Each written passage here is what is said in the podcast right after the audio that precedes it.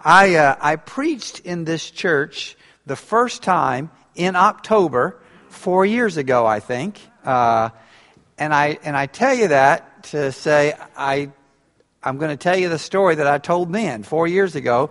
But it's such a great story, it fits right in with what we're talking about. Plus, I just love telling this story.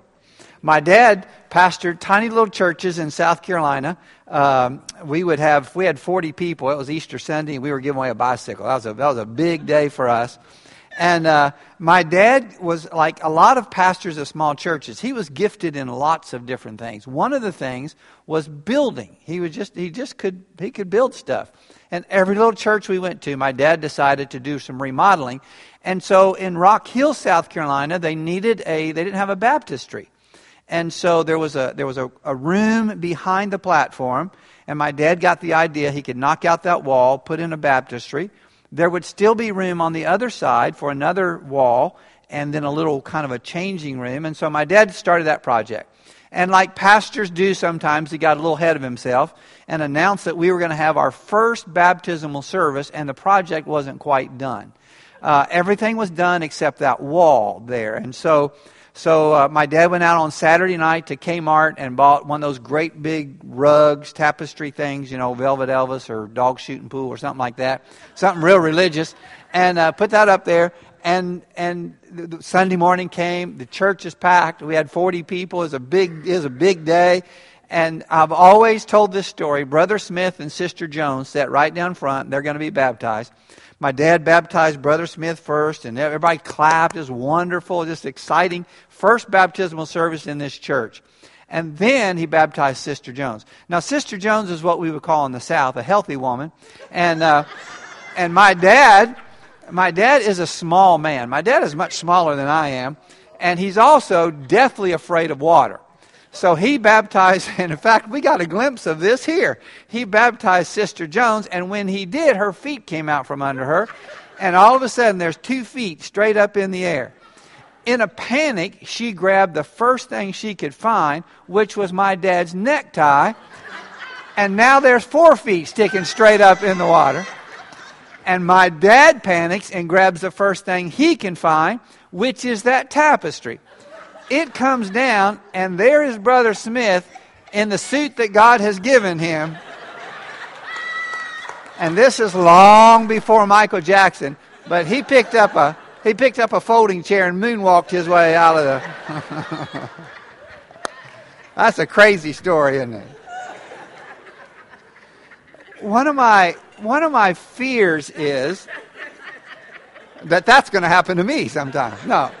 One of my fears is that, that sometimes the baptismal service and baptism is kind of a punchline on a, on a funny story.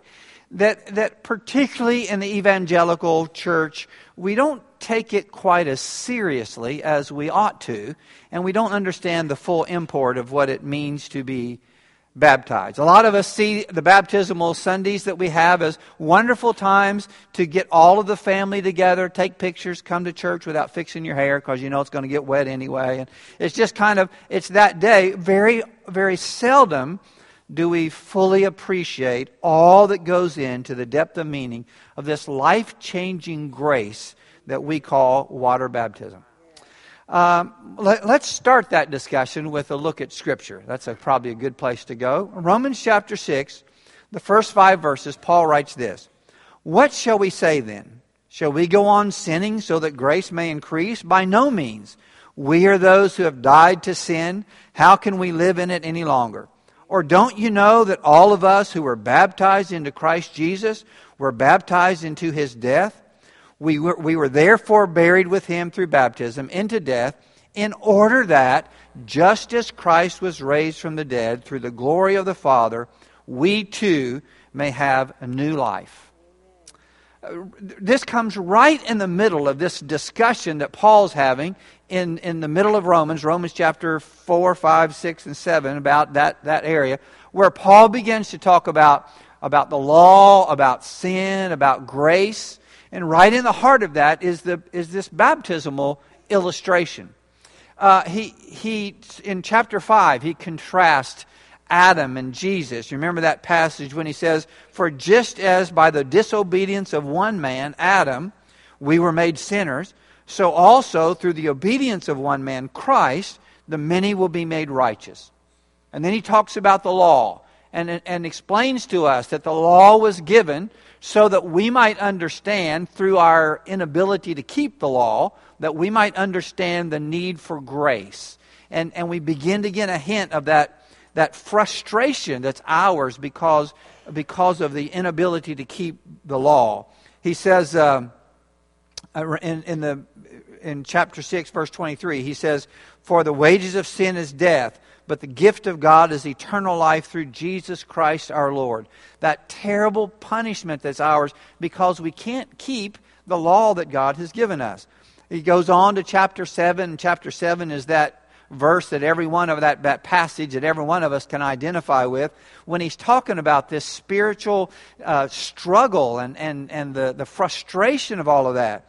And remember that passage in, in chapter 7 when he says, uh, uh, I do not understand what I do, but what I hate, I do. And if I do not do what I want to do, I agree that the law is good. And it's no longer I myself who do it, but it's sin living in me. For I know that God Himself does not dwell in me, but that, that is in my sinful, that good itself does not dwell in me, that is in my sinful nature. For I have a desire to do what is good, but I cannot carry it out. For I do not do the good I want to do, but the evil I do not want to do, this I keep doing. Aren't you confused? I mean, that just back and forth. And don't you identify with that? How many times have you said, I, I, I, I will, I'm throwing the bottle out. I will never touch that stuff again. Or how many times have you said, I'm breaking off this relationship? I know it's not healthy, and I'm not going to do that. Or how many times have you said, I'll never go to that website again? I, I promise I will never do that again. And yet we find ourselves right back in those places over and over and over again the frustration of that, the, the, the neurosis that that creates in us of the good I want to do, I can't do, and the evil I don't want to do, that's what I'm doing. He, he, he begins to wrap up that passage in verse 24 when he says, O wretched man that I am, who will deliver me from this body of death? And it might be an illustration to this, this Roman habit of they would punish a murderer by strapping the body of the victim onto the back of the murderer, chaining them, and forcing that murderer to carry that, that dead, rotting corpse around until the, the putrid flesh rotted its way through the corpse and, and onto the body of the living uh, murderer. And, and eventually, death came by, by, by just rotting away. How many times have we carried around that stinking, stupefying body of stuff that we want so desperately to get rid of, and we can't. Now there's hope because the final part of that chapter he says, uh, he says, but we were therefore buried, or I'm sorry, the final part of that he says, but thanks be to God because of the grace that is given us through Christ Jesus our Lord. In the midst of all that is this little, almost out of place conversation about baptism. What does that mean? Well, I think that baptism is important in all of that because that's part of the way that we find our way out of this morass of the good I want to do, I don't do, and the evil I don't want to do, that's what I do. Baptism becomes this, this means of grace. That's a pretty important phrase. It becomes this means of grace that helps me to overcome living the way I don't want to live. So, I want to share with you three words. Just three words. They're words that you're familiar with, but that might help us to understand better this idea of baptism. The three words are these ritual, ordinance, and sacrament. Ritual, ordinance, and sacrament. First word's ritual. Ritual is a religious ceremony, a solemn ceremony, consisting of a series of actions performed according to a prescribed order. A ritual is something that we do repeatedly that reminds us of the grace of God in our lives. Doris and I hold hands when we pray, preferably with each other, uh, but we hold hands when we pray. A few times I've been flying without Doris, and when the plane takes off, I start to pray, and it's kind of embarrassing. I, I've been slapped by two stewardess and punched by a big fat guy when I reached over and took his hand and hold his hand to pray. But preferably we hold hands with each other. That's a ritual that we have. And it reminds us of all the times that God has shown himself faithful for us, that he's answered prayer, that his grace has been active in our lives. So we, we participate in this ritual. In our church, we, we raise our hands when we sing. We stand very often when Pastor Eddie reads the scripture. Rituals that remind us that God has come through for us over and over and over again.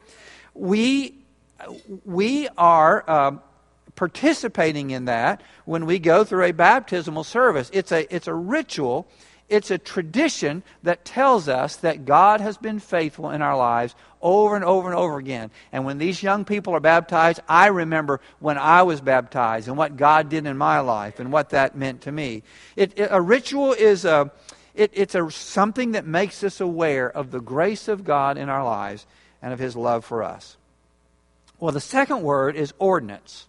An ordinance carries a little more weight than ritual. An ordinance is an authoritative order, a decree, a solemn reenactment. We use the word ordinance in government vernacular. Uh, there's a sound ordinance in my neighborhood. That means you can't come in at midnight, Bubba, with your low rider and your and your bass uh, amps just buzzing so that it makes the silverware rattle in the drawers in my house. There's a sound ordinance. You can't do that. There are also spiritual ordinances. The spiritual ordinance is a decree by God, a command that He gives us to do something in a certain way at a certain time in response to His presence and to His grace. A ritual reminds us of His grace, an ordinance we do because of His grace. For example, the writer in Hebrews says, Do not forsake the assembling of yourselves together, as some are in the habit of doing, but exhorting one another, so much the more as you see the day approaching. We might call that an ordinance, that God has established the church and said, I want you to meet together on a regular basis because of the grace I have extended to you. It's important for you to do this. I command you to do this because of the grace that I am that I am that I have extended to you, that I'm that I'm giving you. An, an ordinance. The Assemblies of God Church I, did a little research because I'm relatively new to, to you all. The Assemblies of God Church has 16 statements of fundamental truths. Number six is this We believe in water baptism by immersion after salvation and Holy Communion as a symbolic remembrance of Christ's suffering and death for our salvation. These two things are called ordinances or commands of God, and when we are baptized, we are baptized, or when we take communion, we're responding directly to God's grace in our lives. We are baptized because of the grace that God has extended us. We take communion because of the sacrifice that God has made. Uh, does that, does that make sense to you? We are, we are not just remembering it, but we're doing this in response to it because of the grace of God in our lives. We could just stop right there, and, and some of you probably say, That's a good idea. Why don't you just stop right there? We could just we could just stop right there, and, and that in itself would be enough for, for baptism to be far more important than I think the weight we often give to it. But there's a third word that I want to remind you of. Now, it's a word that we don't use as often in the Protestant church, but that word is sacrament. A sacrament is a religious ceremony or act uh, that's regarded as an outward and visible sign of inward and spiritual divine grace. A sacrament, by its very nature, is a reflection of the grace that God is doing in my life at that very moment, at the moment that I am outwardly demonstrating the grace. In, in other words, a sacrament is not only because of what God is doing, but while I am doing it, it is it is enabling the grace of God to be at work in my life. Another word for that would be means of grace. That it becomes a means of grace, that by doing this very thing, I am participating in the grace of God. Uh, let's take communion, for example. The very act of taking communion is not only in response to the grace of God, but by doing that, we are appropriating God's grace in us. So Pastor Eddie holds up the little McDonald's cup that he does, and he holds that up and he says, This is the body of Christ. And when he does that, we are literally ushered into the presence of the Almighty. The, the act of us doing that together. Now, our, our Catholic brothers and sisters, they believe in transubstantiation. Isn't that, a, isn't that a fun word? I just, every time I preach, I want to use the word transubstantiation. They believe in transubstantiation, which means that when the priest prays for the elements, when he prays for the host, that literally the bread becomes the body and the wine becomes the blood, that they literally become the body and blood of Christ. We don't go that far, but we do believe that at that moment that Pastor Eddie prays, and we eat the bread together, that's what makes us the body of Christ. That, that the act of doing that makes us the body of Christ. And in doing that, we are ushering in the grace of God for our lives. The sacrament is a means of grace. By taking communion, by being baptized, we are making God's grace available to us at that very moment. Does that make sense? So you see that progression from ritual to ordinance to sacrament? Well, here's what I believe. I know you're so excited to know what I believe, but here's what I believe. I believe that baptism is both an ordinance and a sacrament. In fact, I believe it's all three. I believe that it's a ritual, an ordinance, and a sacrament. When we are baptized, or even when we are celebrating baptism with our brothers and sisters, we're doing something that reminds us of the goodness of God it's a ritual. We're doing something that He commands us to do. It's an ordinance in response to His grace. And we're doing something that truly ushers us into His presence and makes His grace known to us right then and there at that very moment. So, so look one more time at verse 5 that we read. We were therefore buried with Him through baptism into death in order that do you see those words? In order that, just as Christ was raised from the dead through the glory of the Father, we too may live a new life. We participate in baptism because the outcome of that is that we are able to be a part of this new life in Christ. Let me, let me quickly just share with you four reasons why all of that is important, I think. First of all, Jesus was baptized we should be baptized because Jesus was. In Matthew 3 13 through 17, then Jesus came from Galilee to the Jordan to be baptized by John. But John tried to deter him, saying, I need to be baptized by you, and do you come to me? Jesus replied, Let it be so now. It's proper for us to do this to fulfill all righteousness. Then John consented. As soon as Jesus was baptized, he went up out of the water. At that moment, the heaven was opened. He saw the Spirit of God descending like a dove and alighting on him.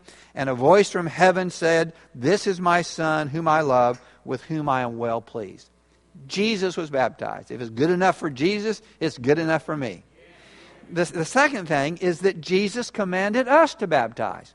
One of the last commandments he gave us was that we would baptize. In Matthew 28, verses 18 through 20, he says, Then Jesus came to them and said, All authority in heaven and on earth has been given to me. Therefore, go and make disciples of all nations, baptizing them in the name of the Father and the Son and the Holy Spirit, and teaching them to obey everything I have commanded you. And surely I am with you always to the very end of the age. We are called to be baptizers. I, I, uh, I'm old. Let me just confess to you, I'm old. And some of this new stuff is a little hard for me to get used to. But here's the new thing I, I, it's not hard for me to get used to. I love it when our pastor doesn't baptize and when a father comes up and baptizes his children or, or when a youth pastor baptizes their, their kids. I, I love that because we are called to do that, to make disciples and to baptize. So, so it's it was important because Jesus was baptized. It's important because Jesus commanded us to baptize. Peter and Paul connected baptism to salvation. In Acts 2:38, Peter replied, "Repent and be baptized every one of you in the name of Jesus Christ for the forgiveness of your sins, and you will receive the Holy Spirit. That's what Peter says. Paul says in Galatians 3:27, "For all of you who were baptized into Christ have clothed yourselves with Christ." Now, I just want to stop here and be clear. I don't think either Peter or Paul are saying that to be baptized is what makes you saved. I don't think that's what they're saying. I think they're both saying that baptism is kind of the inseparable, inevitable response to the grace of God in our lives that demonstrates this salvific work so that he saves me, and I just inevitably respond to that by being baptized. You can't separate those. It's like Doris and I going to the standing before the, the minister and being married, and then he say, "Okay, we're married now. Let's just you go back to your house, and I'll go back to my house, and hope you have a good life." Us us living together is an inevitable response. We're not married because we live together, by the way. That's a whole other sermon, but but we I'll do that another time but we but we live together as this inevitable response to the fact that this grace of God has come into our lives when we're married. And baptism is that. Finally, baptism is a means of grace. In Peter, 1 Peter 3:21, and that water is a picture of baptism which now saves you. Isn't that an interesting phrase? Now saves you. Not by the removing of dirt from your body, but as a response to God from a clean conscience. It is effective because of the resurrection of Jesus Christ. Paul says in Galatians 2 and Colossians 2:12, "For you were buried with Christ when you were baptized, and with him you were raised to new life because you trusted the mighty power of God who raised Christ from the dead." We're, let me say again, we're not saved by baptism, but baptism is this means of grace, and by our very participation in it, we become aware of and, and make available to us this whole new level of God's grace as, a, as a, his response to that act that we, that we go through. Baptism is important because Jesus did it, because he commanded us to do it, because Peter and Paul talk about it, and because it's a means of grace. Well, two more words, and then I'll shut up. You know, I always say to my clients, I'm going to shut up. And I, they say, You never do. When you say that, you never do. Doris says that a lot too, by the way. But two more words. These are short words. In fact, they're prepositions. The words are in and into. Two more words, in and into. In Galatians chapter 3, verses 26 through 28, Paul writes this. This is the word into. You are all sons of God through faith in Christ Jesus. For all of you who were baptized into Christ have clothed yourself with Christ. There is therefore neither Jew nor Greek, slave nor free, male nor female, for you are all one in Christ Jesus. When we are baptized, we join into, we, we participate in the very nature of being Christ. One of my favorite, I guess my life verse, if I have to choose a life verse, it's Philippians 3 10 and 11. I want to know Christ and the power of his resurrection and the fellowship of sharing in his suffering, becoming like him as he is, and so somehow to attain the resurrection from the dead. I, I want to participate the fellowship of sharing in his suffering and becoming like him as and baptism allows me to do that when I'm baptized, I, I, and when I'm celebrating baptism with brothers and sisters, I am literally participating in the very nature of Christ. And so, where two or three are gathered together, He's there because we have joined into Him. We are baptized into Him. And when we are to, well, let me give you a, a, a far more pertinent example.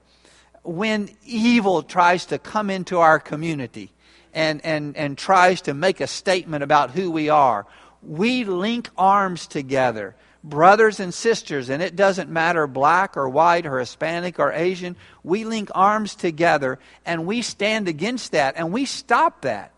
Not because we're something special, but because we're something special.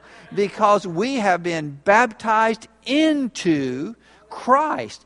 And as the body of Christ, we are able to do exceeding abundantly more than we ever thought or imagined. That's important stuff. We are baptized into, and that's important. But here's the second little word. we're baptized in. We read this verse. Let me read it to you again. Acts 2:38. Repent and be baptized in the name of our Lord Jesus Christ.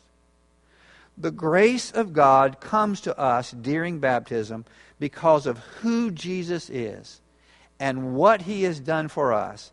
And baptism in his name carries with it the weight of all the power and the anointing that is implied in that. We are baptized in the name of Jesus Christ. I, uh, I have a, a checkbook. I don't get to see it very much. Doris carries it most of the time, but I, I think I have. I have a checkbook. And, and if I tear off a check and give that to you, it is really pretty meaningless. You know, it doesn't mean anything. In fact, if you knew how much was in my account, you would really know it's meaningless. But it's pretty, it's pretty meaningless. That, that check represents the money that I have in my account, all $47.23. That, that check represents that. But until I sign my name to it, it really carries no weight. When I am baptized in the name of Jesus, the ritual is that this reminds us of all of His grace. The ordinance is that we're doing this because He owns the checkbook and He's given it to us. But being baptized in His name is that means of grace whereby he signs the check and says everything that is that is me everything that i'm about is now available to you so we are baptized into the body of christ and we're baptized in the name of jesus and that's pretty important that means something well i wish i was so smart to say this but bill gaither said it better than me so let me just say it the way bill gaither says it Jesus. Jesus. The mere mention of his name can calm the storm, heal the sick, or raise the dead. At the name of Jesus, I've seen sin hardened men melted, derelicts transformed, and the lights of hope put back into the eyes of the hopeless child. At the name of Jesus, hatred and bitterness turn to love and forgiveness. Arguments cease. I've heard the mother softly breathe his name at the bedside of a child delirious from fever. And I've watched that little body grow quiet and that fevered brow cool. I've sat beside the dying saint, her body racked with pain, who in those final fleeting seconds summoned her last ounce of ebbing strength to breathe earth's sweetest name Jesus. Jesus. Emperors have tried to destroy it. Philosophies have tried to stamp it from the face of the earth with the very blood of those who claimed it, yet still it stands. And so shall it be in that final day when every voice that has ever uttered a sound, every voice of Adam's race shall raise in one great and mighty chorus to proclaim the name of Jesus. For in that day every knee shall bow and every tongue shall confess that Jesus Christ is Lord. Ah, you see, it wasn't mere chance that caused the angel one night long ago to say to the virgin maiden, His name shall be called Jesus. Jesus. Jesus. There is something about that name. Everything you'll ever need can be unlocked with the name of Jesus. There's no demon in hell that doesn't recognize that name. Whenever you say it, darkness flees. Every wicked plan the devil has for you is defeated because of the name of Jesus. He's our Messiah, the anointed one, our deliverer, the Lamb of God. He is our master and redeemer. He is Christ, the Son of God. And when we are baptized, we are baptized into who he is and in his name. Yeah. And that's no joke. that's important stuff. And so, the writer of the Acts says to us, repent and be baptized because everything good that is ours as followers of Christ comes to us through that means of grace. When these kids did that today, all of that was available to them and to us because we watched that. Jesus, Jesus. So I encourage you to repent and be baptized in in the name of Jesus for the remission.